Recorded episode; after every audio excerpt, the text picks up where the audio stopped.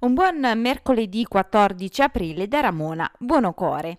Il presidente della regione Campania, Vincenzo Di Luca, ha parlato delle possibili evoluzioni per quanto concerne le limitazioni legate al Covid-19. Credo che venerdì prossimo il comitato tecnico scientifico collocherà in zona arancione anche la Campania, dichiarato Di Luca. Decidiamo la prossima settimana anche gli orari di apertura, soprattutto per i ristoranti e per il servizio serale, perché è evidente che il grosso dell'attività avviene di sera e non a pranzo pranzo. Anche lì dobbiamo definire un orario, continua il presidente. Intorno a mezzanotte finisce l'attività di ristorazione, ma l'importante è che dopo tutti vadano a casa, perché se abbiamo migliaia di persone in strada nei fine settimana, nel giro di due settimane torneremo in zona rossa.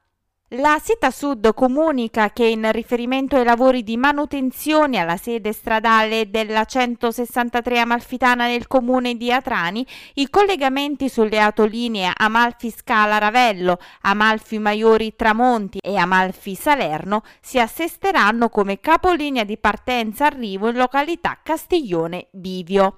Per quanto concerne i collegamenti da Amalfi per Napoli e viceversa, si specifica che gli stessi saranno ugualmente regolarmente attestati in località Castiglione senza subire variazioni di orario.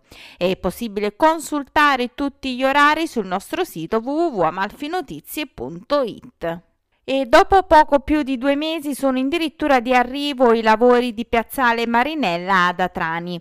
L'intervento curato dalla provincia di Salerno ha interessato l'ultimazione dei lavori inerenti al depuratore, la sistemazione della nuova pavimentazione stradale. Per permettere agli operai di concludere l'ultimo tratto del piazzale interessato ai lavori è disposta la chiusura totale del traffico veicolare dalle 7 del mattino di giovedì 15 aprile e fino alle 7 del mattino di venerdì 16 aprile e prendono il via anche a Maiori lavori per ripristinare la zona del porto turistico distrutta dalla mareggiata dello scorso 29 dicembre.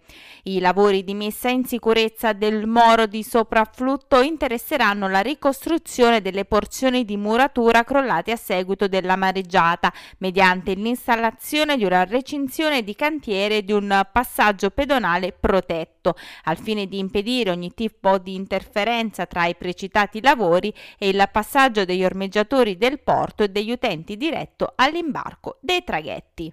Questa era l'ultima notizia, l'appuntamento con le news locali torna puntuale e domani non mi resta che augurarvi un buon proseguimento di giornata.